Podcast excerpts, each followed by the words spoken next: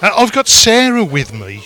Sarah, you're delightfully denim. I am. So just tell us a little bit about what you do and the sorts of things that you've got on show here at the Green Fair.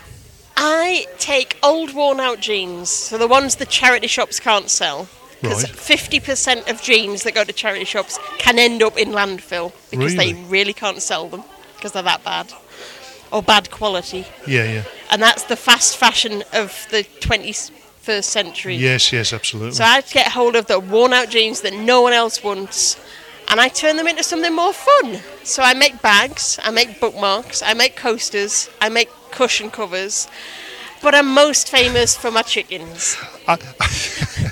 Well, I, I'm just looking across at your stall because you've got you've got the the, the, the chickens in like it's In their almost own as if coops. they're they're in the coop. yeah, and they've got they've got little legs and, and they're all made out of denim. Yep. So, and you were telling me earlier on that there's certain colours that, that you're more Yeah. after There's, than, there's than certain others. colours of jeans that just are not fashionable and then rarely are fashionable. Yellow jeans, they're like hen's teeth. Pink, You, you you could actually make hen's teeth out of them, couldn't you? Good. I haven't got enough of them. I haven't got enough yellow to do it. Got pink jeans. They're quite hard to get my hands on, especially nice bright pink. Purple.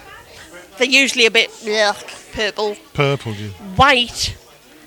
White that's still white and not stained. Yeah, It yeah. doesn't exist much in the world. No, because they, they sort of go off, don't they, Yeah. with all the washing and, and, and everything like But that. yeah, so. It, but I got, I've got so many blue pairs of jeans. yeah. So, but do, do people just donate them Yep. to you, Sarah? Yep.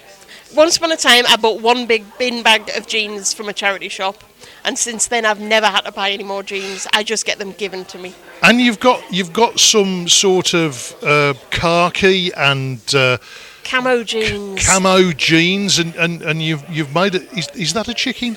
yes. He's, a, he's an army chicken. He's got a camouflage wattle and a camouflage comb. He is an army chicken. It's Raven. He's in the special forces.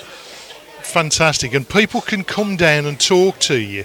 Yep. And uh, can can they buy these? Yes, they're all for sale. well, they're not for sale. They're ready up for adoption.